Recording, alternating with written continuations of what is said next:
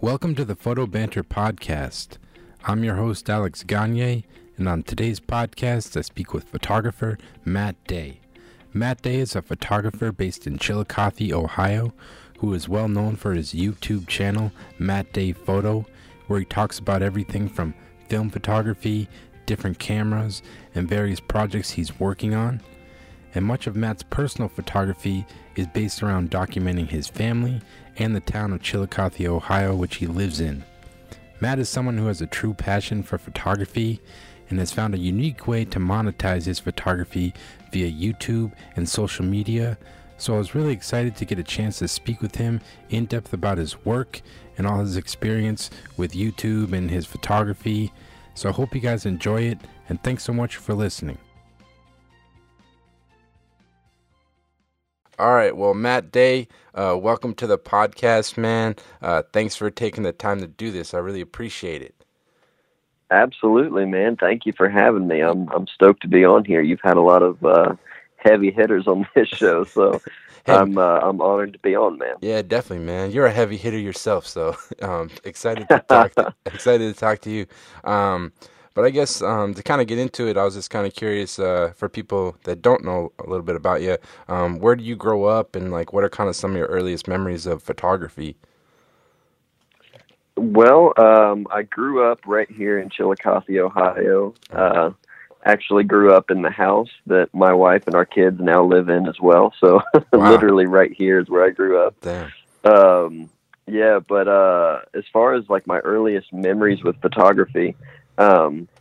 More than anything, I was always kind of just like curious about cameras. I never really got into it when I was little or anything, but like through elementary school, I was always looking at like my mom's camera, my dad's video camera, like just like the family yeah. cameras, you know what I mean? Like, mm-hmm. I think my mom, I don't know. I wish I could like tell you exactly what model it was. It was a Pentax that she had when I was a kid that she would always use on like birthdays, you know, all the special occasions and stuff. Yeah. And then my dad, just like the typical dad VHS camera from the early 90s. Like that's you know, what I always remember. Just, I was always like really interested in them, but never actually picked them up until years later, you know what I mean? Yeah, that's cool. Do you kind of remember your first camera you got when you kind of first got into it? Yeah.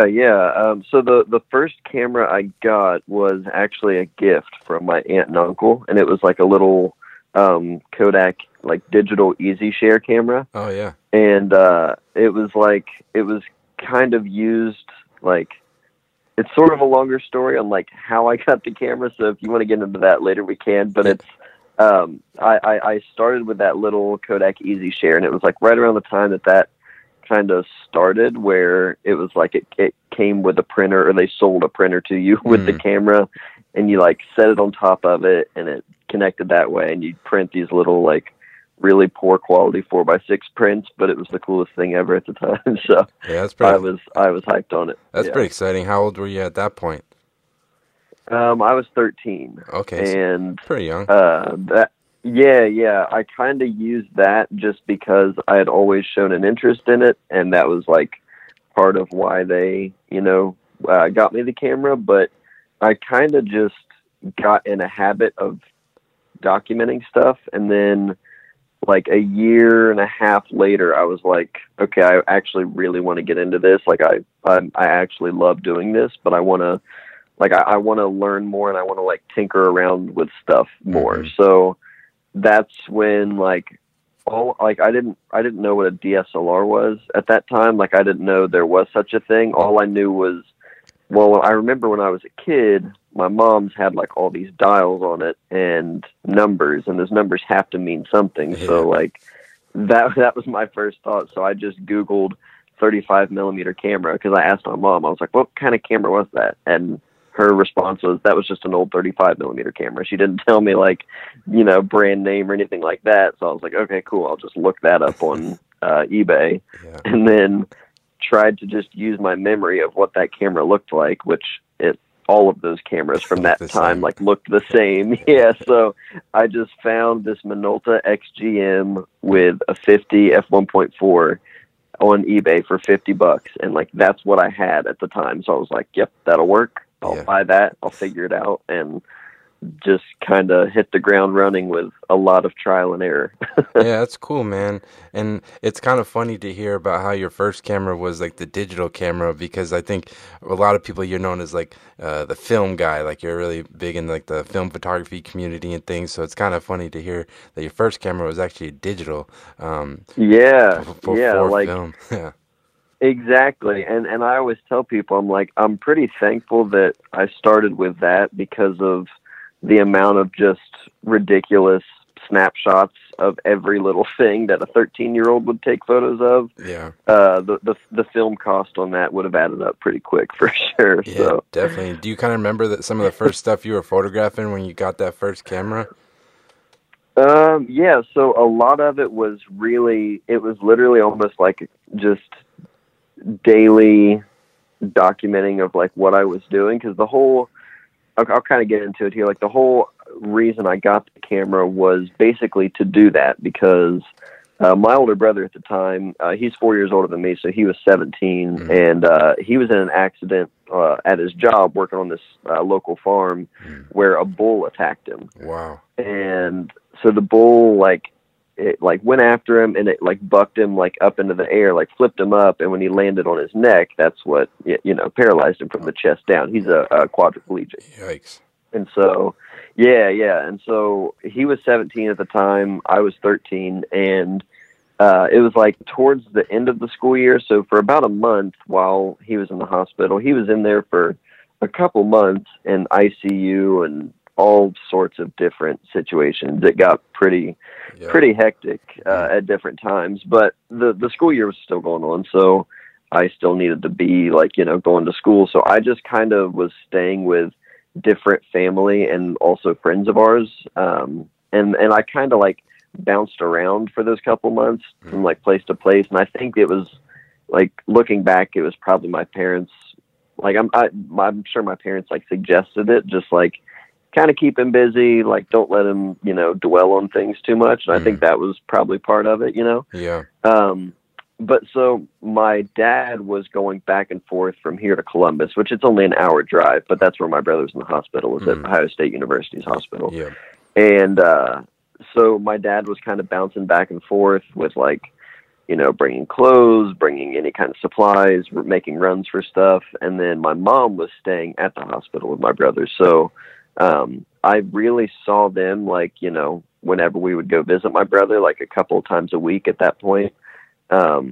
You know, at first it was like constant, but you know, as he was just recovering and everything, you know, sometimes I'd only be going up there, you know, once or twice a week, depending on what all was going on. And, at that point it was just kind of like, you know, my parents weren't really seeing me, like they weren't around me as much, but it was kind of a way, like my aunt and uncle, like I said, I think they knew I was always like kind of interested in cameras. And so they bought me that camera and were just like, you know, take photos of like whatever you're doing, like hanging out with your friends, doing whatever, and like have something that you can like show your mom and dad, like whenever you do see them, just to kind of like fill them in, but also kind of use it as a way to like take photos of your brother's recovery, you know, and like, you know, have those photos for your mom, 'cause I know she'll want those. So it was like, it was almost like I was given this gift, like with an assignment, you know what I mean?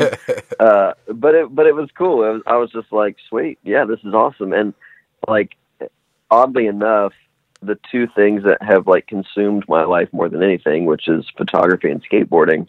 At the time, whenever he was in the hospital, I was super just almost like angry at myself, because I just felt like I was taking so much for granted, because like my brother was like the all-star athlete, played like baseball, basketball, football, did track and cross country. He would bowl and golf in his free time. Like he just, sports like consumed him, you know, like he did all these things. And then he was the one, you know, in the hospital, and I was looking at myself and I'm like, man, all I really do is play video games with my friends. Like I'm not into sports at all. Like I have these abilities that I'm just kind of taking for granted. And I was like, you know, I want to do something, but I know that I'm not really into sports. And, but I'd always like, I think just through seeing like Tony Hawk video games and like my mom was like one of the managers at Kroger for years. So I spent a lot of time in there, and I would always just look at the magazines in there, and they would carry like, they probably carried, I would imagine, like Transworld or something back in the day at the time. And I would see that. And I was just always like, that looks amazing. That looks so fun. And it's like the coolest thing ever. But I was just like, I'm not like a athletic person, I guess, or like a, you know what I mean? Yeah, I was just like, I looked like I would get wrecked as soon as I stepped on the skateboard. You know what I mean? Yeah, but then at the time I was like,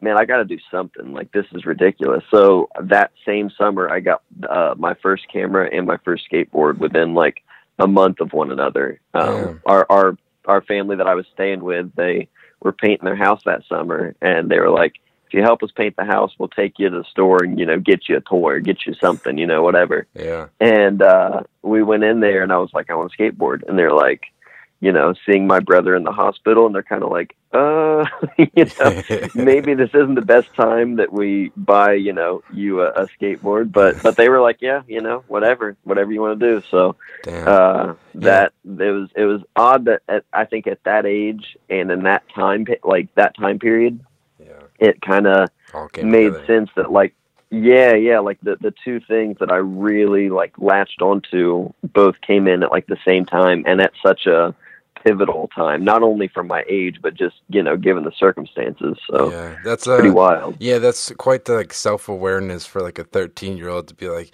I need to start doing something. I'm just over here playing video games, but, dude, I was bitter. I'm like, this is ridiculous. Like I have to do something, you know, which I'm thankful for, that I was, I guess, like able to recognize that and, you know, understand like the gravity of it all. Yeah. And also very interesting that from the get-go, I mean, looking at your work now, a lot of it is very personal. You're photographing your family. I know you talked about that at length in a lot of your YouTube videos, and on your website you have a bunch of projects, and it's kind of interesting that even from the get-go, that's really what you're kind of shooting from the start, really. I mean,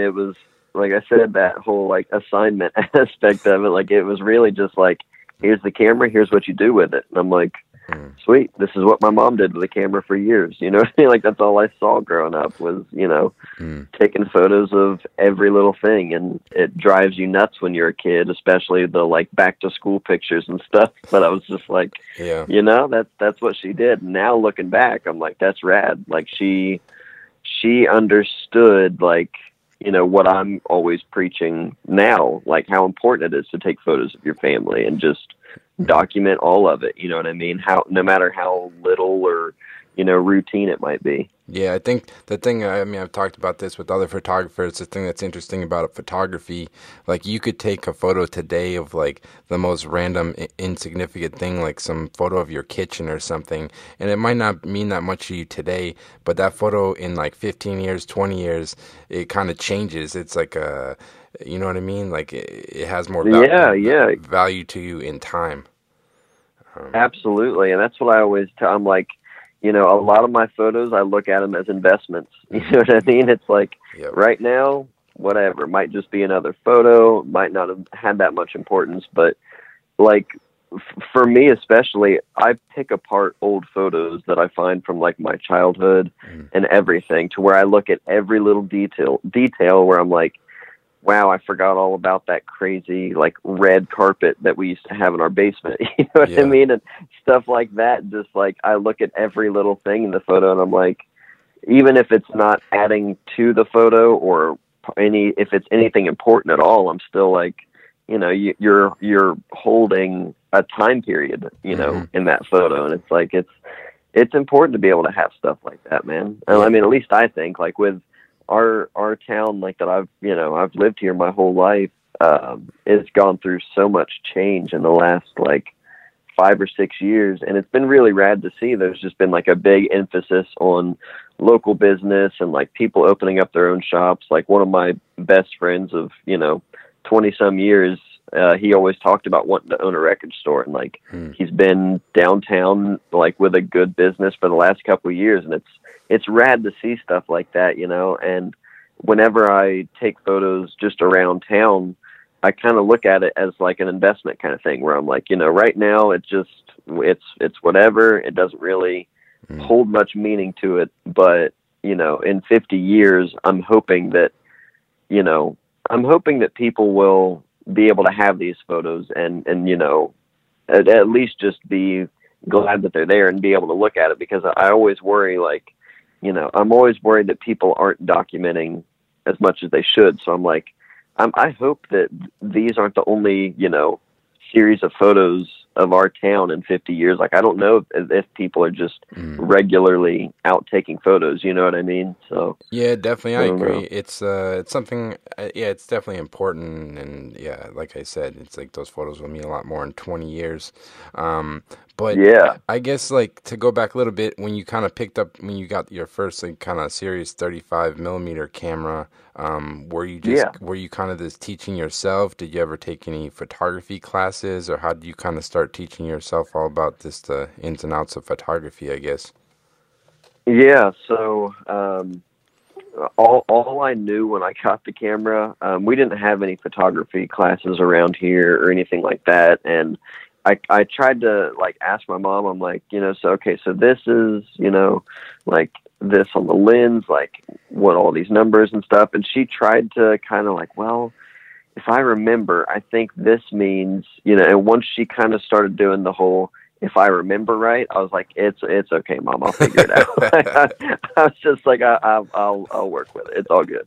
And, you know, like YouTube didn't exist at the time, so I couldn't just look up, you know, how to do anything like that. So it was really just a lot of trial and error, because I would drive to Walgreens. I got the camera like right before I got my driver's license. So eventually I was like always going to Walgreens and just buying up like all of the cheap like Kodak Gold or even the Walgreens branded film that they just, I'm sure, bought from Kodak or Fuji and just rebranded it. But like I was just buying as much of that film as I could.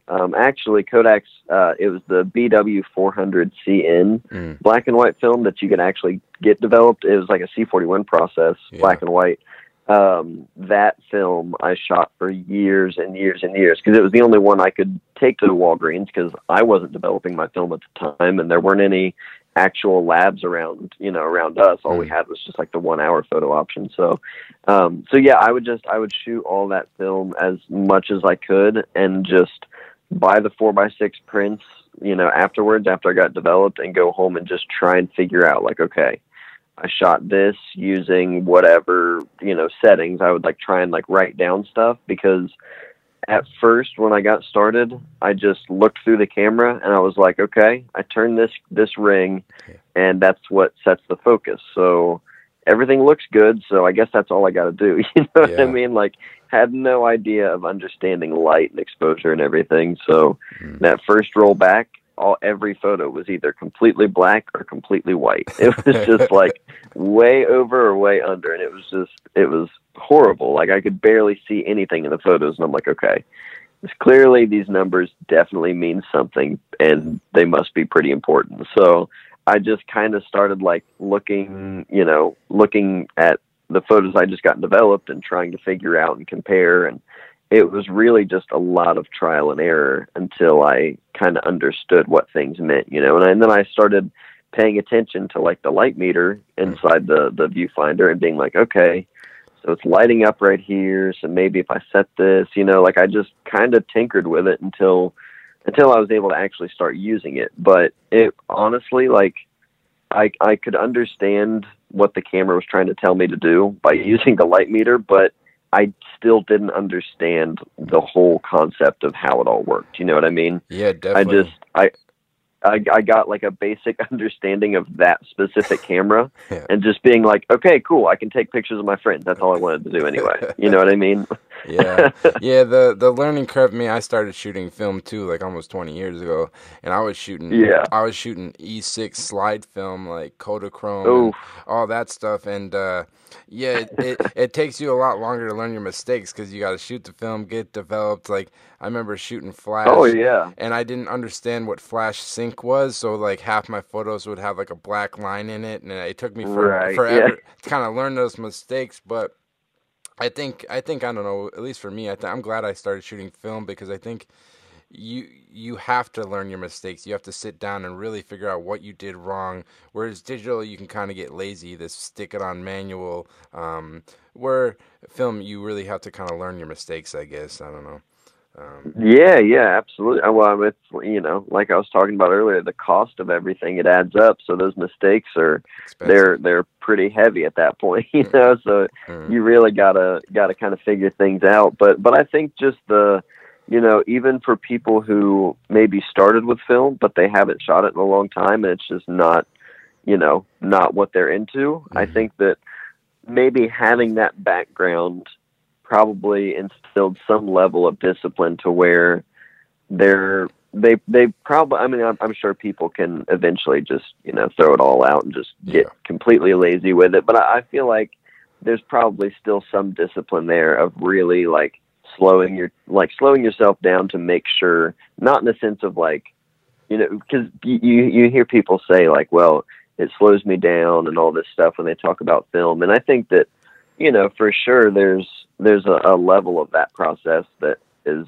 inevitably going to slow you down compared to digital, because, you know, a lot of that is manual things that you have to do yourself. But it's like, whenever I think of like slowing down, like a lot of my photos, especially of my family, I'm shooting really quick, and it's just like, go, go, go. And I'm almost shooting faster than I am with digital, because I'm not, you know, stopping and looking at the camera and then checking stuff and flipping through a couple photos or whatever. Like I'm so engaged in that specific thing that I'm shooting that in a way it's like I'm shooting faster. But anyway, I think that just that idea of slowing down from film, I really try and focus that slowness aspect on just, you know, things that I think any photographer should try to work on, like composing, you know, as you're shooting, and not relying on like a crop tool, you know, later or things like that, you know, just slowing down to really,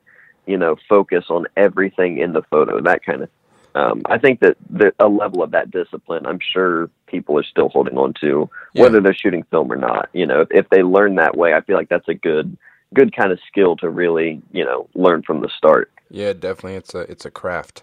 And and I guess, when did you, because actually the way I kind of found your work was obviously YouTube, and it was from like, you were doing like these darkroom videos, this kind of showing people how you developed film and stuff. When did you kind of start working in the darkroom, and is that something you've always enjoyed, this kind of processing your film and printing it? Yeah.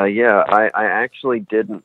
I didn't learn that until I was 18. It was whenever I first went into the local Ohio University branch here in Chillicothe. They had a darkroom, and so I had been shooting for about 4.5. About 4 years, like taking it really serious. You know what I mean? And I was like really into it, and I shot film all the time, but I just took everything to Walgreens, you know? So once I saw that they actually had a class where I could get in the darkroom, I was like, I for sure want to learn, you know, how to do all this stuff. So I learned there. And then, I only went there for 2 years, because I was actually going to go to school to become a teacher. Okay. And, I was just going to, you know, kind of just do, because by the time I graduated high school, I had already like opened up my photography like business, and actually like went through all the process of that, and like, you know, so it was like actually legitimate, and was taking photos for like a lot of local bands, friends of mine that were graduating high school or starting families or whatever, you know. I just it kind of just happened on its own, because friends of mine were like, I don't want to, you know, pay somebody I don't know, I'd rather just pay you. And in my head I was like, why would you pay me? I don't understand. You know, like I wasn't even thinking. They gotta pay you, Matt. You gotta get that check, man. Exactly, yeah. At the time I didn't understand that. So so eventually, you know, that it kind of just became that thing, and I was doing it you know, like by the time I graduated high school, but I didn't know if it could be like a legitimate career for me. I just, you know, kind of did it on the side, and I worked at like the movie theater and stuff like that. And I worked for my dad as well. And, it was just one of those little things I did. And then, after about 2 years in school, I was like, all right, I'm going to take a year off, try and focus 100% on photography and see if I can make a career out of it. Mm-hmm. And if it doesn't work a year from now, like if things aren't really good, then I'll just go back to school and you know, finish out. And that was in 2000. Let's see, that would have been right at the beginning of 2011, I think. Okay. It was right at the beginning. And I was like, okay, I'm just going to go for it. And like later that year, I opened up a studio downtown in Chillicothe. Okay. And it was like, it became my full focus. I wasn't working anywhere else. It was just everything I did was photography, and it worked really well. So that's when I never went back to it. Mm. So I only had 2 years at the university. So I only took a few photo classes, but I really, really enjoyed the whole, you know, process of it. Mm. But it was like, at this point, I was like leaving school and focusing more on photography. And for a couple years, it was like, I really only shot my Minolta, like on occasion whenever I'd be hanging out with friends, but I was so like backlogged with all of the, you know, photo work for clients that I wasn't shooting nearly as much for myself. Yeah. And it only took like a couple years where I got really, really burnt out and was just like, this is not what I was expecting. Like, you know, I'd always heard people talk about getting burnt out, and I'm like, I couldn't see myself doing that. Like, yeah. I've been doing this for a long time. I take photos every day, yep. But I was just like, you know, it's just not what I was expecting. Like, I was young. I was getting really burnt out. And then that's when the kind of light bulb went off, where I was like, the only time I'm ever like taking photos of my friends, like just like while we're all hanging out, I would always grab my Minolta instead of my like DSLR. Yeah. 'Cause it was just like, I don't know if I just like connected it to being like, that's when I got started, where I was just taking photos of me and my friends hanging out. And like, I don't know, there was just something about it. And I always gravitated towards using that whenever I was just taking photos for my own enjoyment, you know? And, after I kind of realized that, I was like, maybe it has something to do with it just being film. Like that was the only film camera I had ever used all those years. Oh, well, I guess I used a Polaroid camera as well. And then I would get like the little plastic point and shoots from thrift stores, but it wasn't like, I didn't dive into like all these different formats. Like, I didn't know, I'd never heard the term medium format. Like everything we did in the darkroom at school was 35 millimeter using like Arista film and whatever 35 millimeter camera you got. And like, that was it, you know? Mm-hmm. So I didn't know other photographers. I didn't like, it's a very small town, you know what I mean? So it's not like I was exposed to any of this stuff before, but then I was just like, maybe there's something to that. So I just kind of started like Googling stuff about different film, like film anything, film cameras, film whatever. And it was just a rabbit hole completely. Like this was the beginning of, this is the beginning of 2012. Yeah. And I was just like, I started seeing about all these different film stocks that you can choose from. And I was like, they must not make that anymore, 'cause they don't have it at Walgreens. Like, that's how naive I was, where I was just like, I'm like, no. I've shot film for years. Like, why haven't I seen any of this stuff? And it was literally just because all I was exposed to was like what you'd see at the pharmacy. Then it just completely blew my mind that there were not only, you know, film stocks being made at the time, but like, I was like, there's higher quality films. What does that mean? How is that? You know, it was so different for me, but I just became completely obsessed with like every little thing and just tried to soak up like as much information as I could, and was like, all right, this is it. Like, and I instantly like found that spark again, where I was like, man, this is what I love. Like, I just love all this stuff. And like, anytime I've been into something, I get really like, you know, I want to know the ins and outs of it. And I want to just like fully just, I don't know. It's like, I'm all over something, you know? So Yeah, I just kind of started focusing on that and was like, I really understand now how important it is to, like, no matter how busy you get with your job or whatever, like if you're doing photography, like, shoot for yourself as well. Yep. So you don't burn out, you know? Yeah. It's like, it's like a balance of, like they say, art and commerce. You got to do the jobs, pay the bills, but then it is important to, you know, keep taking pictures for yourself, because that's why you got into it in the first place, because it's fun. And you want to create stuff that, like, you're proud of, and not just portraits of, like, some, like, business guy or whatever, you know what I mean? Yeah, or like other people's families that I don't know, you know what I mean? It's like, you guys are nice, and thanks for hiring me, but like, I don't care about these photos. Yeah. You know what I mean? Like, exactly. Like I care about the fact that these photos are going to mean something to you. And that's, like, the best thing about, you know, working with people as a photographer like that. Like, for me, if I'm shooting a wedding or, you know, photos of, you know, someone right after they had their first kid, and, like, there's, like, really special moments where I'm like, I'm honored to play that part of, like, for me, I know that, like, specific, like, photos in my lifetime have, like, meant a lot to me, like photos of my own personal life. And it's like, if I can play that small part and give somebody else a photo that's really going to mean something to them, like, that's the best thing that you can possibly get out of it. Like, that's the best feeling, you know? Yeah. It's a good experience. Yeah.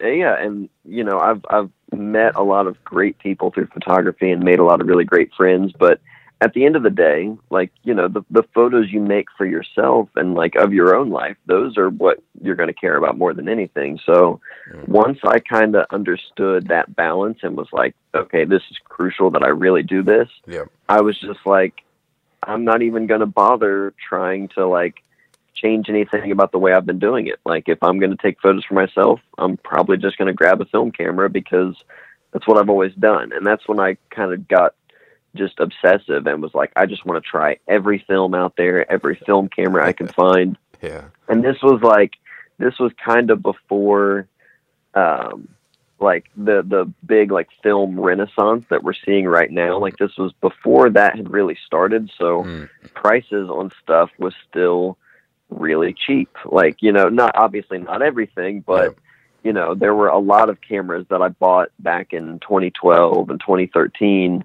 that I look at now and I'm like, oh man, like, the prices have just skyrocketed on so many things, which, you know, that's how things work, you know what I mean? But it's just crazy to see that, especially things like a Contax T2 or T3 right now. Oh yeah. It's like, dude, like, it's insane what people are paying for those cameras. And I'm like that, it excites me, because I'm like, that's good, you know? Like, if they're that desperate to shoot the Contax T2 and they're going to pay those prices, like, hey man, that's good for people shooting film, you know what I mean? So so it is a good thing, but it's crazy to see. But that was actually one question I was going to ask you, is like, with like it's funny for me, because like I said, I started shooting film like 20 years ago, and like I still like film, but I just don't really shoot it that much anymore. It's just not really part of my workflow. But do you feel like with like the resurgence of film and film cameras, do you think sometimes people get too focused in on the gear and the film sometimes and kind of forget about, like, I guess more of like the idea and stuff? Because I think, sometimes people get attracted, because every photographer loves gear, but I think at least for me, the thing I've learned is that it's not about the gear. It's really about the idea and what you're trying to create with your camera, I guess. You know what I mean? Yeah. Oh, dude, absolutely. I mean, it. You know, a camera is a tool. That's all it is. And you can have all kinds of different tools for whatever job you're trying to do. And and that's what I've always tried to tell people. I'm like, you know, when I really, I don't know, it's like with any film camera that I have, I can tell you 10 things I really like about that specific camera, or 10 things I don't like about it, or whatever. Well, probably not 10 things I don't like, because I'm really not that picky. I really like just about every camera I pick up, but it's like, you know, they're all just tools. And I love all of the different things about, you know, how a shutter sounds or the way the winding sounds on this camera or, you know, the different lens options you have for this camera and this and that. And that's what one thing I love about film is just the diversity of, there's so many different ways to make a photo, like mechanically when it comes to film cameras. And there's just such a good tactile experience from it. But at the end of the day, like, no one is really gonna like look at the photo and judge whether or not it's a good photo based on what camera you used. You know, a good photo is a good photo. I have photos that I've made with my iPhone of my kids that are some of my favorites. And then I've shot photos with, you know, a Hasselblad setup of my kids and it didn't turn out the way I wanted at all. You know what I mean? Like it doesn't matter. I probably can tell you which photo I enjoyed making more than the other, but that doesn't make it a better photo, you know? So I always tell people, I'm like, you know, if you love shooting film, that's awesome. I can talk to you all day about it because I'm right there with you. Like it's a big part of the, like that tactile experience and just that process is a big part of why I enjoy taking photos, you know? And so for me, it's just, it's a tool that I use when I want to shoot that way. But if I'm going to go shoot a wedding, I'm not going to shoot the whole wedding on, you know, a Hasselblad or whatever. It's just not going to work for the way that I want to work, you know? So I'll grab a digital camera for that for a million different reasons, you know, but it's just a tool for the job, you know, depending on what you're shooting, you have a lot of options. And that's the beauty of it. You have those options and you don't have to use, you know, one specific thing. Yeah, definitely. For me, it's like the interesting thing is like I know one of your favorite photographers is like Elliot Erwitt. And he shoots I think he shot with Leica for years. And, you know, it's not that he has this nice Leica. It's really about his perspective on the world and how he views it. And that's what makes him a good photographer, not the fact that he owns some like $6,000 Leica, you know? Oh, yeah, exactly. And I've always loved Elliot Erwitt for not only his photos, but like his sense of humor in his photos and just in his personality as well. I've like so many good things about Elliot Erwitt, but just his approach to that.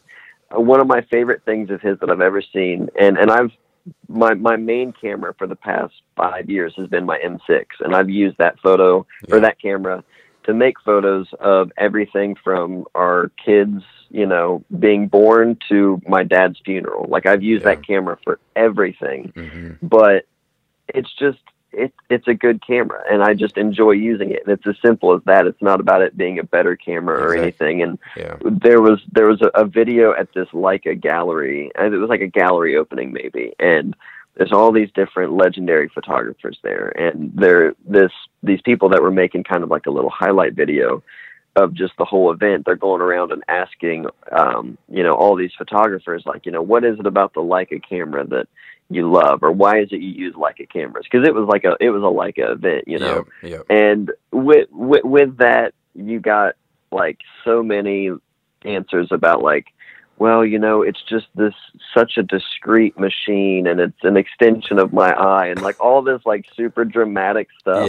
And they get to Elliot Erwitt, and he was like, "Why wouldn't I? It's a good camera." And I was like, "That's perfect. that's the best possible thing ever." Not only because he's right, but like the fact that it was layered with all these super dramatic Leica type things, I was like, oh, that's amazing. So good. That's pretty that's pretty funny. There's no bullshit with that guy. It's just he's straight to the point.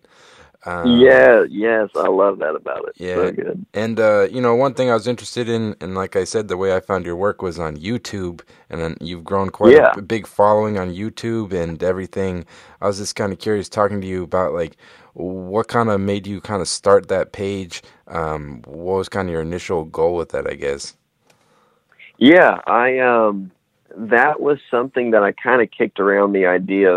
I kind of kicked the idea around for about maybe like a year before I actually even like teased the idea of it. And cause I kind of asked people at first, I was like, hey, if I did this, like, would anybody actually watch it? Yeah. And cause I was like, you know, at the time, the only reason I wanted to make it was because I couldn't find any information on the cameras that I was looking at. Like I would be in a camera shop, or, you know, I would just be on eBay or something. I would see a camera and I'm like, no idea what that is, like how that camera works. And I'd try and look up information on it. And yeah, aside from downloading like really old, you know, manuals that have been turned into PDFs, like I couldn't get any, like, I want to know how that camera, like I want to hear from a person about that camera. Yeah. You know what I mean? And when the new like Canon or Sony camera comes out, there's 100 videos within an hour of it being announced. But there's so many cameras where I was like, no one has any information on this stuff. And like, that would be helpful for me. So I'm sure it would be helpful for other people too, you know? So at first it was literally just like, I go through a lot of cameras. I'm always trading and swapping and this and that, like, cause I like trying out different cameras, but no one has information. So I'm like, I might as well just tell people how this camera works if I have it for whether it be a year or 2 weeks before I trade it to something else. You know what I mean? Mm-hmm. So it was mostly just as like a resource thing more than anything. People, you know, if they wanted to learn how to load a Pentax 6.7, like, well, they could watch a video and they would be able to see like in someone's actual hands how it's being loaded. You know what I mean? And that was, that was really the only, It was just really like, it was almost catered to just like, you know, almost like beginners, like people that are really just getting into it, and you made it simple. Cause I think with a lot of times those like camera review things that they make, it turns into like, it's like these gearheads that are like, no, I mean, it's good to know every intricacy, but sometimes it becomes too hard to understand for like the common person. And at least for me, I think that's why I found it really kind of interesting. You made it really simple and like approachable for people that are kind of just getting into it, you know? Yeah. And that was kind of the goal. Cause I'm like, you know, like if people nowadays get into film for the first time, a lot of these people, they've never shot film or even been around that kind of process ever. You know what I mean? I think that's why we see things like, because people are always like, oh, it's just a bunch of hipsters and yada, yada, yada. But, you know, it's like, okay, sure, to an extent, I'm sure there's some of that. But at the same time, you know, there are kids now who are picking up a film camera because whether they saw it on YouTube or they saw something on Instagram, but they're like, damn, what is that? Like, I don't even know what that is. Yeah. And it's like, yeah, this is totally new for them. And that's exciting. You know, like it makes sense that they would get really attracted to, you know, something like that because they've never been around it before. And they're probably a little burnt out on like the Sony A42 by now. You know what I mean? It's like that stuff. I'm sure people are just like, oh, this is something different. Like totally different than anything else where they're doing homework on iPads and stuff like that. Like, it's just such a different experience. And I think that's why a lot of kids are getting into it. Cause they're like, sweet, something new. And everyone behind them is screaming like, no, you're going the wrong way. Like, I always hear from like people that are like, oh, I shot film, you know, professionally with film for 30 years. Why would anyone ever want to go back to it? And it's like, well, yeah, no wonder you don't want to touch it ever again. It sounds like you already got your fair share in, you know? So so to kind of give it a place where like people that are totally new to it, I was like, yeah, you know, that's exciting. That's why you see record stores now are super in because it's fun, you know? Yeah, it's fun. Like people like it for the collecting or they like it for, you know, it's something new. They've never listened to music in that way before. All they knew were downloading stuff on iTunes. And it's just, you know, it's rad that we have options now because like, I mean, hey, I get it. I have an Apple Watch, but I still take notes with a pen because that's just, it's what works for me. You know, they're all tools. So it's just use whatever works for you. But yeah, trying to make everything as approachable as possible was really the goal, you know? And were you always comfortable talking in front of a camera? Because I think when you first started, I mean, that doesn't come across. You really just seem like genuine, honest. Like, it's funny to hear you say that because I think that's probably why people attracted it because you just seem like a nice guy. And I think you started, their initial videos were just like you and a GoPro pretty much just talking, right? Yeah, dude, Which I still, like, if people saw how much I struggle still to make a YouTube video, just because, like, I've gotten used to it, but at the same time, it's never fully natural to sit in a room and talk to a camera as if you're talking to people. Oh, yeah. You know, like, and then, because, like, I always tried to keep in mind, like, okay, people are going to be watching this. I don't need to be, like, a robot, yep. But at the same time, I don't want to be one of those, like, super overly enthusiastic people, because what's up YouTube? yeah, like that kind of stuff. I'm just like, dude, you can see right through that. Like, yeah, just like no one made a rule that you have to do that. No one, like, you know what I mean? Like you can choose to not do that. But yeah, no, it was funny whenever I first got started, because my wife was like encouraging me to do it for a while. She was like, yeah. I know how you are with stuff like this. You would be like, you would cover everything because that's just how you are with stuff. But she's like, but you're approachable. You can teach people stuff. Like you can do this, you know? So she was pushing me to do it ever since I first kind of teased the idea of it. But, cause I had talked to her about it obviously before anybody. And I just was doubting myself for like a year before I actually did it. But I couldn't make a video when she was like on the same floor of the house because I felt so awkward, because in my head all I could think of is Molly is on the other side of this wall and she's like, think, you know what I mean? And yeah. I'm sure she wasn't even paying attention, but it was just like in your head. I got so like self-conscious, yeah, and I was just like, no, I can't do it. You have to like either go upstairs or downstairs. There's no way I can do this. Like it was such a weird thing, but and it was funny too, like if I ever had a video where like a friend of mine like was in the video or, you know, I was taking photos of a friend in the video and we're sitting there recording it and I'm talking to this camera on the tripod. Yep. And then like halfway through, I would just be like, how uncomfortable is this for you? Because I'm used to it by now, but you've got to be. And they're just like, no, it's cool. But I'm like, no, there's nothing cool about me talking to my camera in my office. Yeah, man, it's tough. Even me, literally the hardest thing, I mean, I've been doing this podcast 9 months, but the hardest thing, I just record like 30-second intros and outros, and people wouldn't realize, sometimes it takes me like 10 or 15 times to record them. Oh, dude. Because you're like talking in a way that's like not like that normal, so you kind of like fuck up your words, and it's just, it's a hard, so I can't imagine you, because some of your videos are like 10 or 15 minutes long, so I can't imagine talking for that long.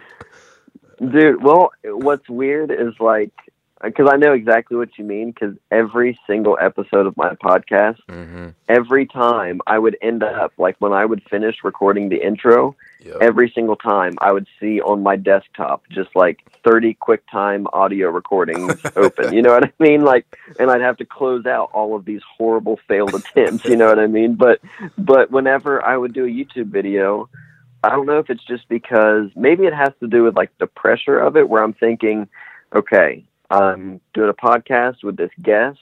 I want to make sure I do them. I want to like do it right for them. You know what I mean? Yeah. Whereas I guess if I'm just talking about a camera, like on my own YouTube channel, it's like, yeah, whatever. You know what I mean? Maybe that's part of it. I don't know. But. Yeah, that makes sense. And did you kind of ever envision it getting as big as it's gotten? Because I mean, I think it's almost getting close to 100,000 followers. You've had sponsorships with like Squarespace. You got camera companies sending you gear to check out. Did you ever envision it taking off like the way it has? No, not in the slightest, man. It's really, really surprised me, and it's been one of like the coolest things that I've ever been able to do. And not just because of like it's been great for, you know, personal and like business reasons. You know what I mean? Like for our family, like we, for instance, like going to, like I went to speak at the Leica store in DC last year. Yeah. And like they covered a trip for me and my wife to go there and stay. And like, damn. Doing something like that, I'm like, I could have never imagined that. So it's cool because I get to do something with photography, but at the same time, like it's a trip for me and my wife, you know what I mean? Yeah. And then financially too, like having two kids, having a family and like bills, just like everybody else. And then being able to have companies like Squarespace be able to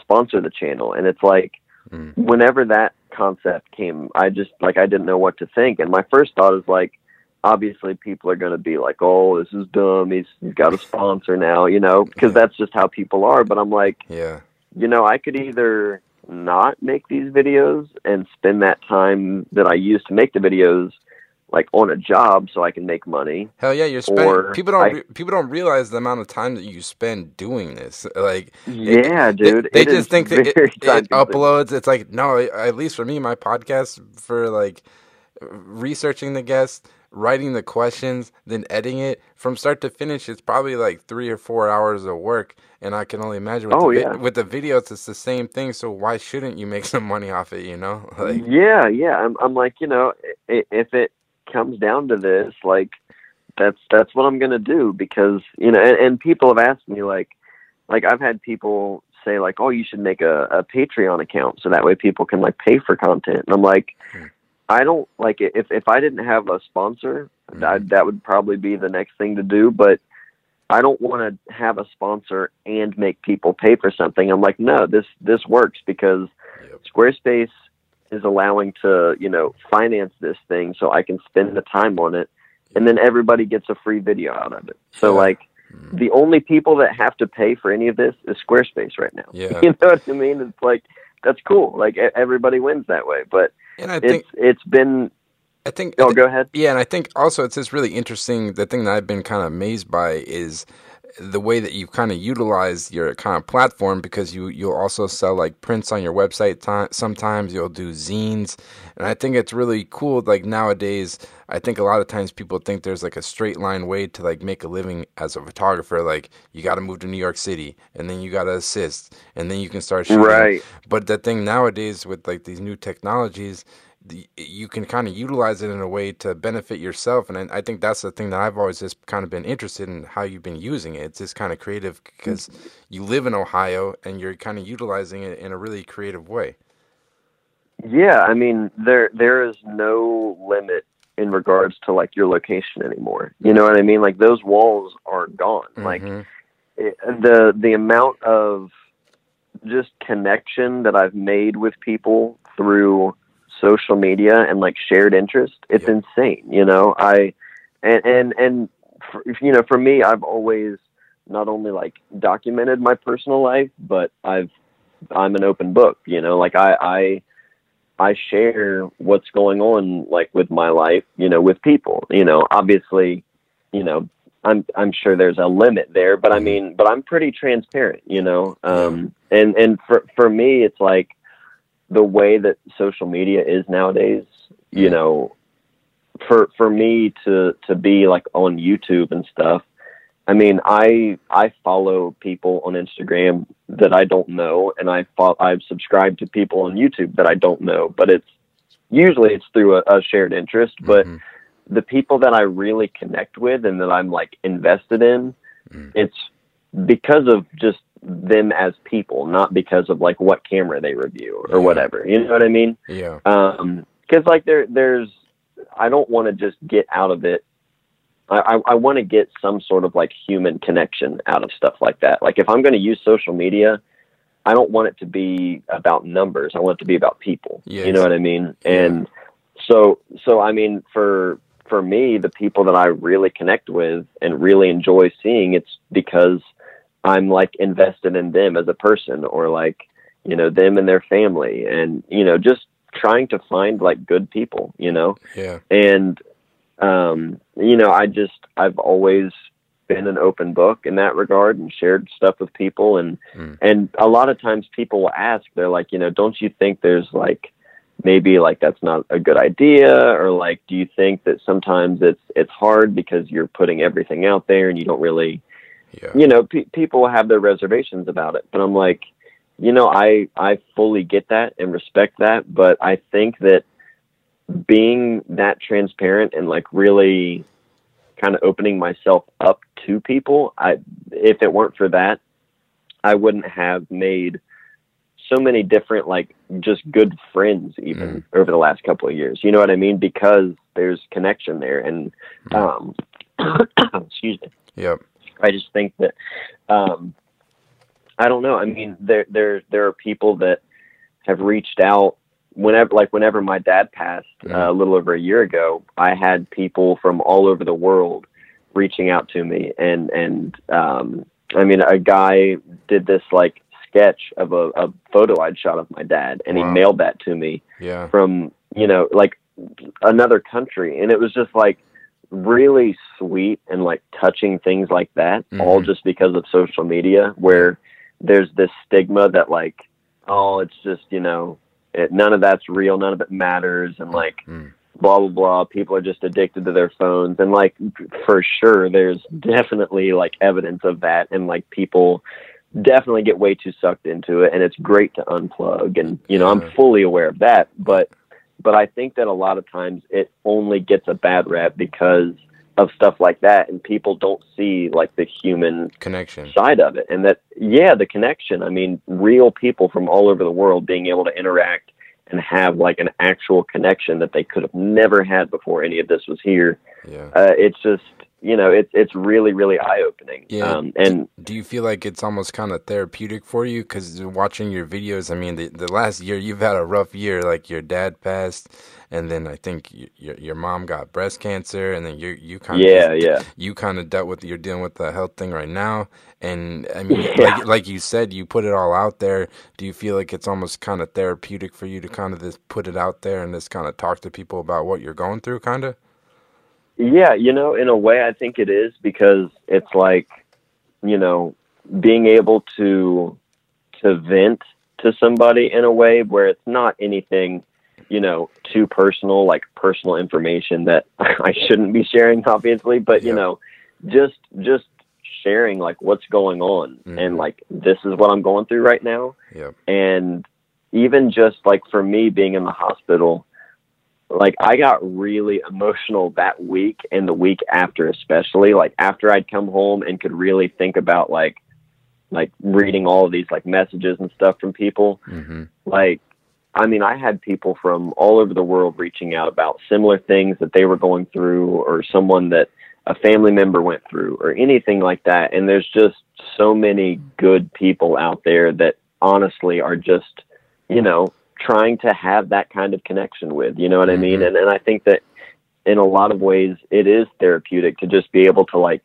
get stuff like that off my chest. But also, in a way, like I like the idea of, for me watching my brother for the better part of my life live, from a wheelchair, I've seen a lot of different things he's faced and overcome. Yeah. And, growing up, I always saw that as like, okay, this is how bad things can get. Mm-hmm. He knows it could still be worse. And like, he's still pushing, you know what I mean? Like he's always been like moving forward. And I've learned so much from that. Like he, that whole idea of like, oh, looking up to your big brother, like that doesn't even like come close, you know what I mean? To see everything he faced, while he was still a teenager, and like kept moving forward. So I've always really not only like admired that kind of attitude, but like tried to use it myself. And so I've always been like pretty big on just like,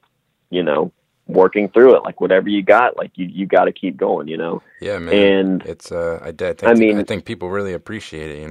It comes across as genuine, Well, yeah. And it's like, I never want to come across as like being preachy about it or anything like that. But it's like, for me to see all of that and like get so much out of it. And it's like, if I can share this mindset at all with anybody to like, yeah, maybe what you're going through right now, it's rough and like, you're going to have that. But, I don't know, like if I can just show people that like, you just got to work matter what it is, whether it's your photography or whatever, like whether it's talking about photography and saying like, you need to always be shooting or doing this or that, like, or even just life. Like I said, for me, like you mentioned, the last couple of years have been pretty heavy there's been a lot, but it's like, it could still be worse. Like I'm still here, and it's like, you gotta just Right. And I think that that's a big aspect of why I share that kind of stuff, because I know other people are going through similar or worse situations than, you know, I might be in, or my mom or my brother, whatever. It's just, if other people are going through something and they could use hearing that, then yeah, I'm going to share it for sure. You know, and it's been really cool to hear from so many people, just about everything that's been going on, and, you know, whether it be that or photography, it's just, it's all about that kind of connection, you know, and people that I've like looked up to for years. And now, you know, like for instance, one of the longest phone calls I've had, or I did have, the week that my dad had his stroke, no, I say week, as few days, but when he had his stroke, it was still in the hospital for a couple of days before he passed. Yeah. The person that I spoke to longest about it, as far as like people that were calling, was Ray Barbee. Wow. And for, that was like, and for people listening that don't know who Ray Barbee is, he's just like a legendary skateboarder. Go YouTube him. Amazing musician, photographer in his own right. But yeah, this is amazing guy. Yeah, and to this day, like one of the most just genuine and good-hearted people I've ever met. But I met Ray through Instagram, because he messaged, which blew my mind, and I was fully like tripping, like fanboying, like looking at my phone and seeing he had messaged me, and he was asking me about developing HP5 film, and I was like, I clicked on his name and like had to double check. I'm like, is this the actual Ray Barbee I know about? You know, like. Someone like I currently have a framed photo of him on my wall before ever speaking to me, Ray Barbee. Like, yeah, that's the same one. And so we met there and started talking, and eventually I had him on my podcast and stuff. But when he heard about my dad, he just called me, and I talked to him for a couple hours on the phone about the whole situation. Like, and it just, that when that happened, I was really like, okay, this is the kind of stuff people don't see about social media. The fact that someone that I've looked up to for years has just called, and we didn't talk a word about photography or skateboarding. It was just about family and that kind of thing. I was like, man, that's the kind of connection that people, you know, don't see when they think of social media. And there've been plenty of different situations from people I'd never even heard of reaching out to me and sharing stuff with me that like brought me to tears. You know, there's a lot there that I think people don't see, but it's just, it's unreal, you know, that kind of connection, it can still, you know, it can still happen. Yeah, man, that's exciting. And I guess kind of on the flip side of that, how do you, when you're growing like your YouTube channel, it's gotten pretty big, obviously you get negative feedback. Is that something, how do you deal with that? And is it something you think you've gotten better at? Because you can get 30, it is funny, you can get like 30 messages of people are like, oh, I love your videos, but you get that one message where somebody's just like a dick. Oh, dude. It gets to you, right?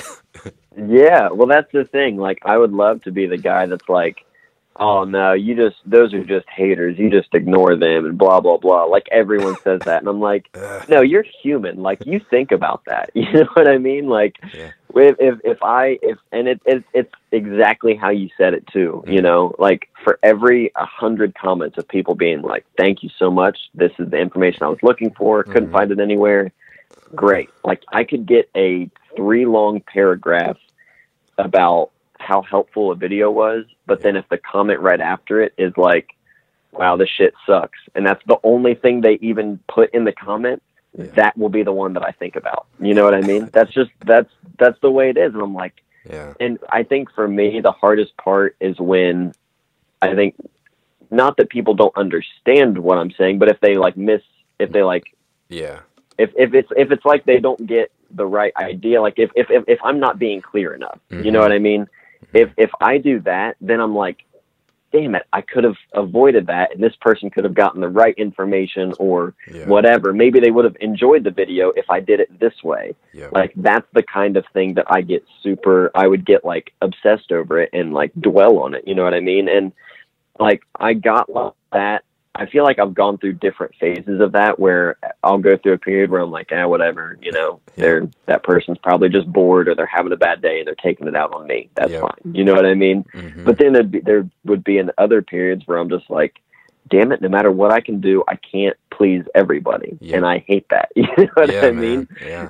And it's just, and I think that people that you always hear from people like, don't listen to those comments. And my first thought is always, do you have a YouTube channel, or do you have a podcast? Do you know what that's like? You know what I mean? And it's like, it sounds like such a bratty kind of response, but I'm like, you really don't know how much that stuff can eat at you unless you are creating some kind of content like that. You know what I mean? Like, that's just, it's hard to understand unless you do it yourself. But that said, those people are still right. You still shouldn't care about it. It's just easier said than done. But but I think now, but I think now I'm better at it. And I think honestly, a lot of it has to do with whenever I was in the hospital, the amount of people that reached out and were sharing stuff about it, and someone making a GoFundMe account, like someone in LA making a GoFundMe account, you know, like someone who I had spoken to before, but it was just someone messaging me, and we talked about photography. They had a question or something, you know, and that was the extent of it. But someone that was like, they reached out to Molly and they were like, hey, I know what's going on with Matt. I'd like to do this. And then the whole like film photography community, like worldwide, came together. And it was like the most, like, I was in the hospital bawling numerous times, and Molly's like, it's okay. And I'm like, I don't know how I'm supposed to, like, that's got to be a weird feeling. Like, because I think they raised almost close to like $50,000, and that I can't imagine. That must, it must be a weird feeling. Like, it's hard. It's probably hard to accept that. It was very hard to accept. Yeah, and I kept telling Molly, I was like, you know, I don't know how I'm ever going to repay this. And she's like, you're not expected to. Like, these people want to help you. And I was like, I don't deserve that, though. And I had a really, really hard time accepting it, especially when I first came home from the hospital. And I don't know if it was just because, like, okay, I'm home, I'm back to, like, in the place where I make videos. I don't know what it was, where I was just like, I just felt like I didn't deserve that kind of help from people. And, you know, but since then, obviously, I've spent a lot of time just thinking about everything and reading all the messages. And, you know, it was really eye-opening that, okay, those, like, negative comments that I'll receive, like, you know, that's really a very, very, very small percentage of like what this whole thing is about. You know what I mean? Yeah.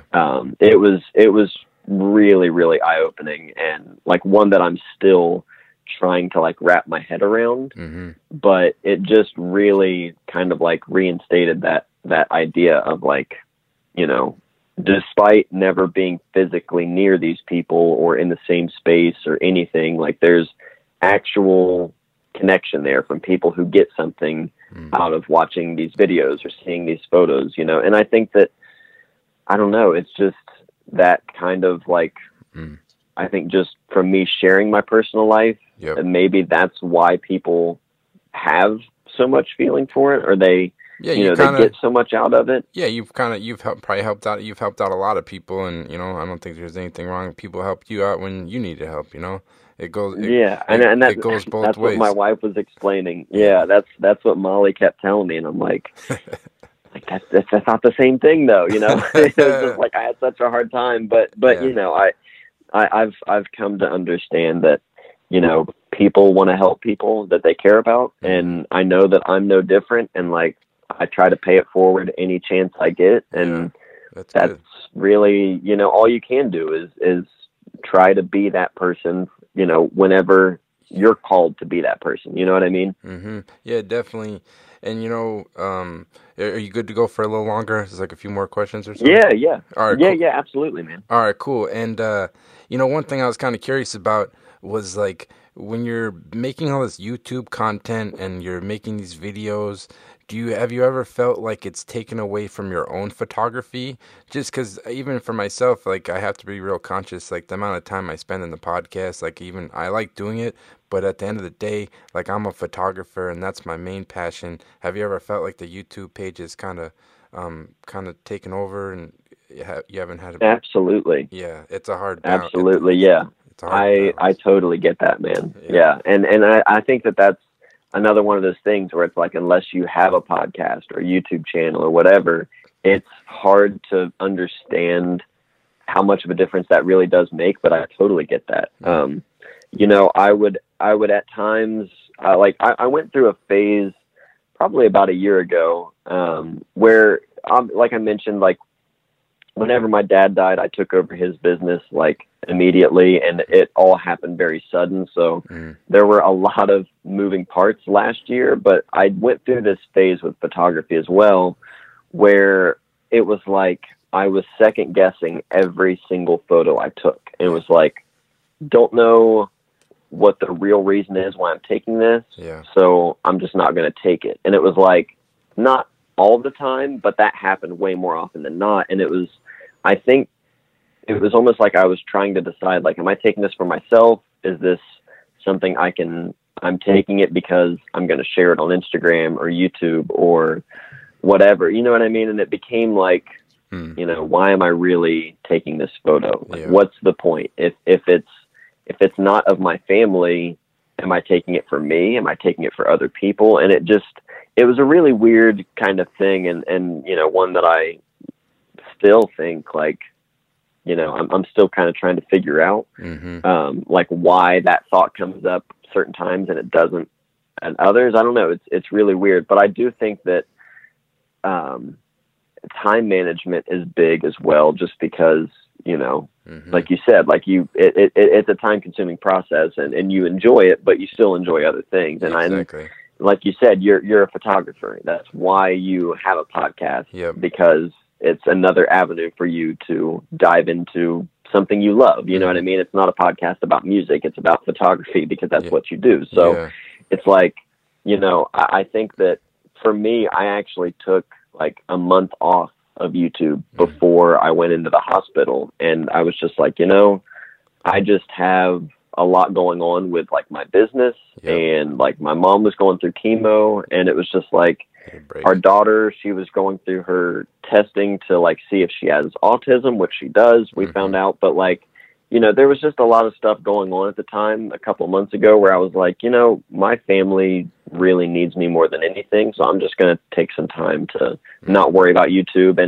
And, you know, I'm under contract with, you know, Squarespace, you know, for this sponsorship of for them on the YouTube channel. And they have been the most like kind and like understanding people, everything from, you know, when I would have to like, kind of like, pause things when my dad had his stroke to everything going on this year. Like, no matter what, if I just said to them like, hey, I need to kind of pause for a sec, their first thing always is like, take care of like yourself and your family more than anything. Like, don't stress this. We will be here whenever you're ready for it. You know, like they've been the absolute best people. And I've like praised them a million times, and not just in advertisements that I do with them, but like genuinely, they're just good people. So anyway, all that to say, I was lucky enough to take a break from everything, a couple of months ago. And, you know, I had explained to people, I'm like, you know, I miss making the videos, but at the same time, this break has been really nice because, you know, I'm a photographer.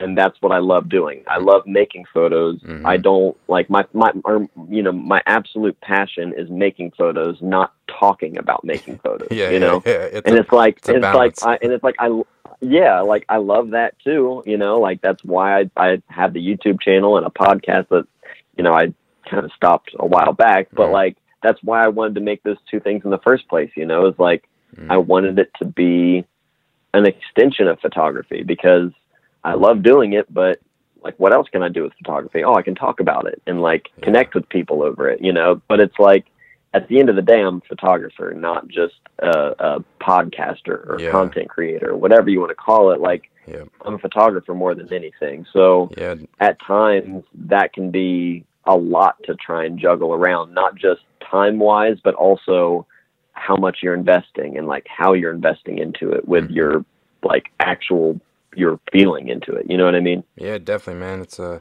takes time.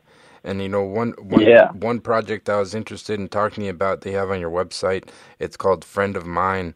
How did that kind of project start, and what was kind of your initial goal when you started photographing that project? That was a project that kind of became a project after it was already a project, if that makes sense. So the whole thing itself is all just about Chillicothe, Ohio, which is the town I've lived my whole life. And like I mentioned earlier, we've seen a really big just growth in like the downtown area and things like that over the last like five or six years. But more than anything, I've always just loved our area for the way it looks, for the size of it. It's just been very like, it's been good to me. Like I've always enjoyed Chillicothe. Yep. And people would always talk, especially years ago, about how like, oh, there's just nothing there. Like it's just a small town with nothing there. Everybody in Chillicothe would talk about it that way, and everybody outside of Chillicothe would talk about it that way. Yeah. And I never like understood that, because I'm like, damn, like this is home to me, you know, like this is it. Like I love it here. But I was always really big on it. And so when people would talk about it, I would get angry, as if they were talking about like a friend, you know what I mean? Like it was like a person to me. I'm like, no, like this is it. Like this is our home. This is, you know, it's a good place. But, but so that was kind of the idea behind like the concept of like Friend of Mine. And it became just like me showing Chillicothe like in the best way that I could, to like show what I loved about it. Everything from like the way it looked to certain, I don't know. It was just like, I want people to look at this book and get a feel for Chillicothe of like the way I see it and the way, like the reasons I love it. You know what I mean? Yeah. Kind of experience it kind of. Yeah. Yeah, exactly. And so I'd been always taking photos of Chillicothe just because, you know, that was just what I enjoyed doing.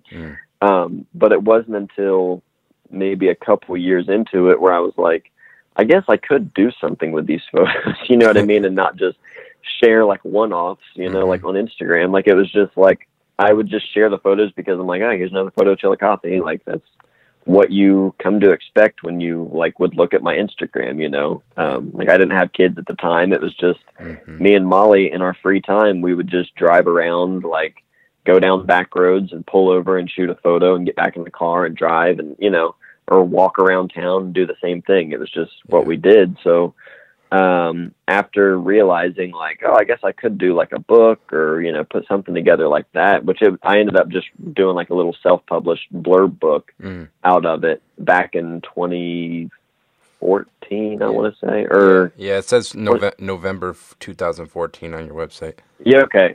Yeah. So that was whenever I actually like did the book, and it was like cool. And you know, it's done, it's out there, but I still haven't stopped taking those kind of photos. Yeah. So, I mean, it was probably like a month after I'd released the book, I shot a photo where I was like, damn it, that would have been perfect to go in there.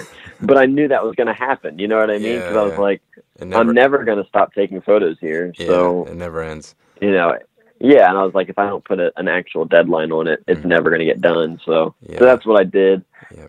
But it was really, it just came from like, you know, what I had already always been taking photos of. And anytime people ask about like, you know, I want a personal project, I just don't know where to start. I'm like, start with something you absolutely love and just think about how you can bring your camera into that, whether it be, and that's why I think you see so many people like, whenever if they're into skateboarding and photography, like they naturally go hand in hand. And it's like you find a lot of people that find skateboarding because of photography, or people that find photography because of skateboarding, you know. And it's like it's just one of those things that I think skateboarding just breeding creativity in itself. You get so many creative people drawn to it, and also, you know, exploring more creative stuff because of skateboarding. So it's just, anytime people, you know, ask about personal projects and stuff, I'm like, just find, you know, whatever it is that you love, like what you're passionate about, and just explore that. You know? I think it's like, it doesn't have to be that difficult, you know, like like it could be as simple as like, if you like pizza, go do a photo project on pizza. There's like you could photograph the people that make pizza, or the storefronts of pizza places, or the actual food of pizza. Or like every little it doesn't have to be like this. What's the process? Where do these things grow? Can you go back to the farms where they're great? Yeah, like all that stuff. Yeah, it's like you said, this photograph what you like, what's in front of you, and I like with that how you said you made the book, and I know you've done a zine called Little Mountains. Is like making books and zines and printing your work, is that something that you feel like is important to you, and like what do you think you kind of enjoy about working on those projects?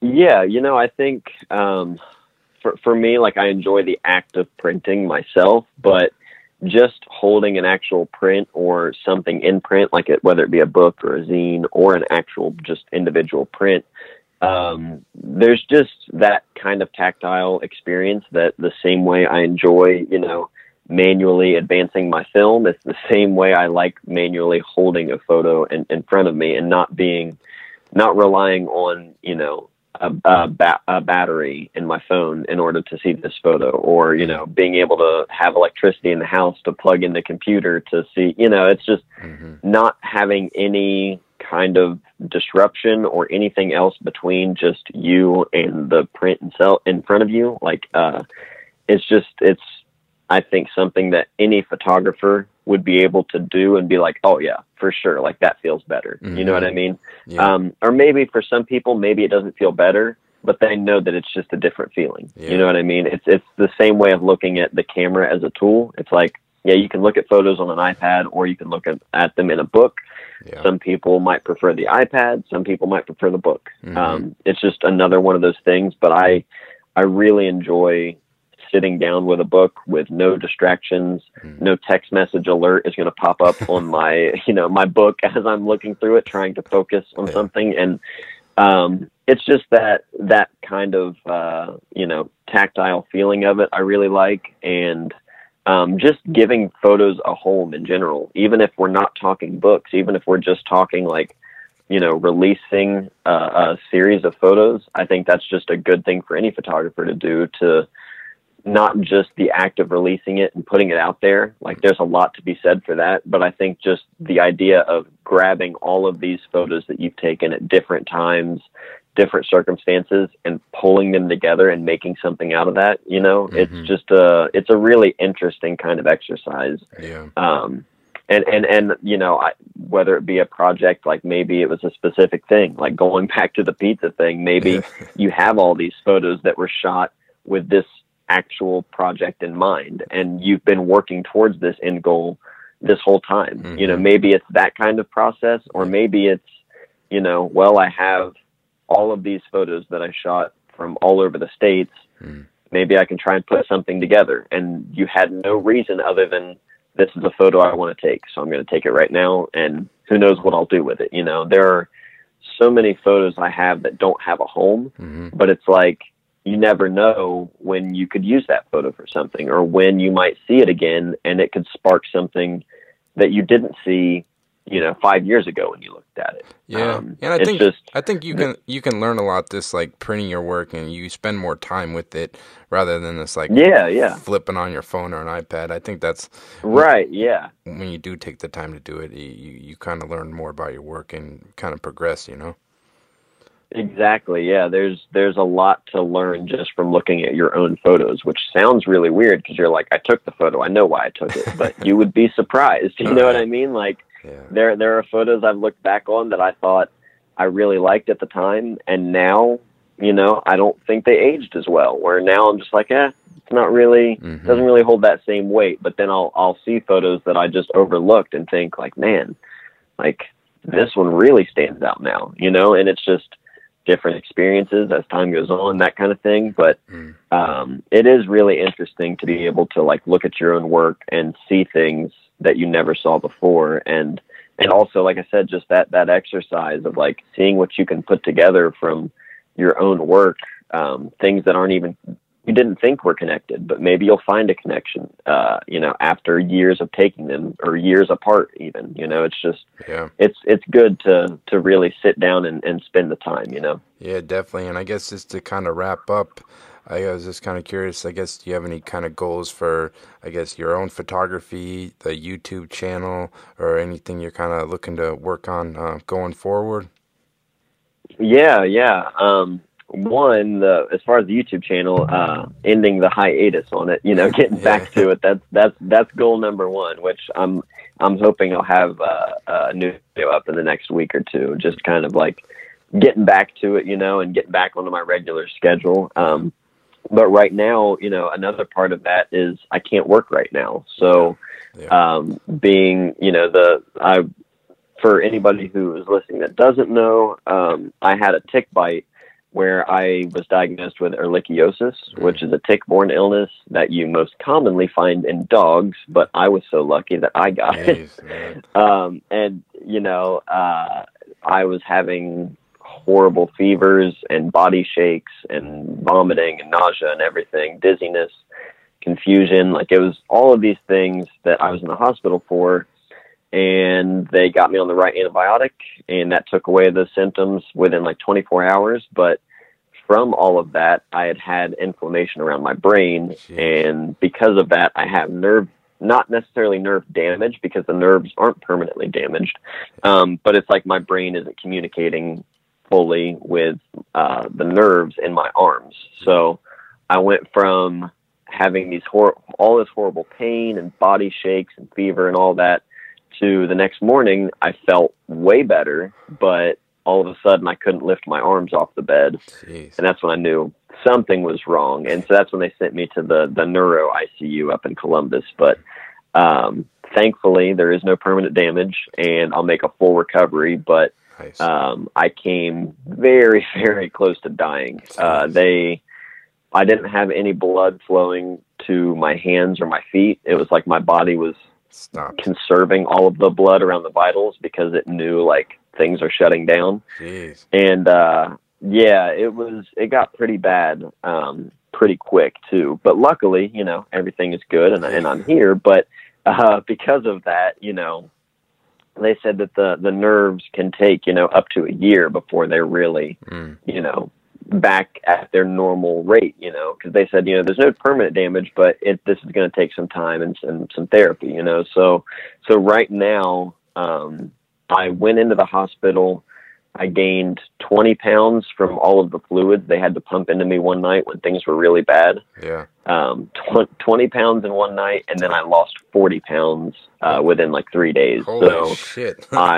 So I lost, all in all, I lost about 20 pounds from my normal weight in the hospital, in about a week from just laying in the hospital bed, not being able to eat. So I lost a lot of muscle, in my arms, and my body, it just atrophied, you know, pretty significantly from just 1 week. So right now I'm working on those nerves, getting more of my mobility back. And you know, so for instance, I mentioned the YouTube thing earlier. That was another thing. I can't work right now. So there's no income there. So naturally I was like, well, my other option would be to get back on YouTube, which, you know, I was hoping to already be back on YouTube by then, but luckily, you know, everybody at Squarespace, you know, they know what's been going on and everything, and they were like, "Yep, whenever you're ready, we'll get back to it." So, so luckily there is that avenue. So, getting back on YouTube and just making photos of my recovery as I work on that. So, I've basically just looked at it as like, this is a pretty gnarly situation. It's made me think a lot about everything, and I want to make something good out of it. You know, I want to make photos that, whether it be just a glimpse into what this, you know, road is going to look like, or maybe it's something that people can relate to, or whatever it may be, I just want to make something positive out of it. And so that's been what I've been working on. Self-portrait stuff that I've never done before, so that's a whole new avenue for me. Trying to put some kind of what I'm feeling into it. It's been very different from any other kind of photos I would normally be shooting, and you know, I'm looking at it as an opportunity to grow as a photographer and as a chance to do something positive with it, you know? So right now, those are pretty much my only goals is, you know, get back to doing the videos, you know, making photos of this recovery and just recovering in general. I like, you know, trying to stay, just trying to stay on top of it and, pushing forward a little bit further every day, you know? Hell yeah, man. It sounds good, and definitely looking forward to seeing more of your videos. I know people are looking forward to it. And, yeah, Matt, I just want to thank you so much for taking the time to do this. I was looking forward to this for a long time, and I think people will definitely enjoy hearing about everything, a little more about your backstory and everything. So I can't thank you enough. And for people listening, where's the best place to check out your work? Yeah, well, yeah, I appreciate that, man. Like I said, I was honored to be on here, and I'm hoping, you know, at least one person gets anything positive out of this whole conversation, and that's, you know, that's all I can ask for, man. So, but yeah, again, thank you. For anybody that wants to find me, they can find me at Matt Day Photo on Instagram, Twitter, YouTube. No, I'm not hard to find. Not like I said, I'm an open book. You can find me on just about anywhere, and you'll see me on there. So, but again, man, I really, really appreciate this. I you know, it was an honor for me. Perfect, man. I'll link it, and everyone can go there. Thank you. Sounds good, man. I'm sure I'll talk to you soon. So there you have it. That was the Matt Day interview. I want to thank Matt so much for taking the time to come on the podcast. It was a real pleasure getting to speak with him about his experience with photography and everything he's done with YouTube. I've been a big fan of his work for years. So definitely go check out Matt's website. It's mattdayphoto.com, as well as his YouTube page, Matt Day Photo. And his Instagram is Matt Day Photo as well. So definitely go check that out. He's always posting cool photos he's working on, and his YouTube page is really interesting, so definitely go check that out. And yeah, going forward, just want to let you know I'll be having weekly podcasts every Monday on iTunes, SoundCloud, as well as on my website alexgagnephoto.com, and on my Instagram at alexgagnephoto. Thanks so much for listening, and take care.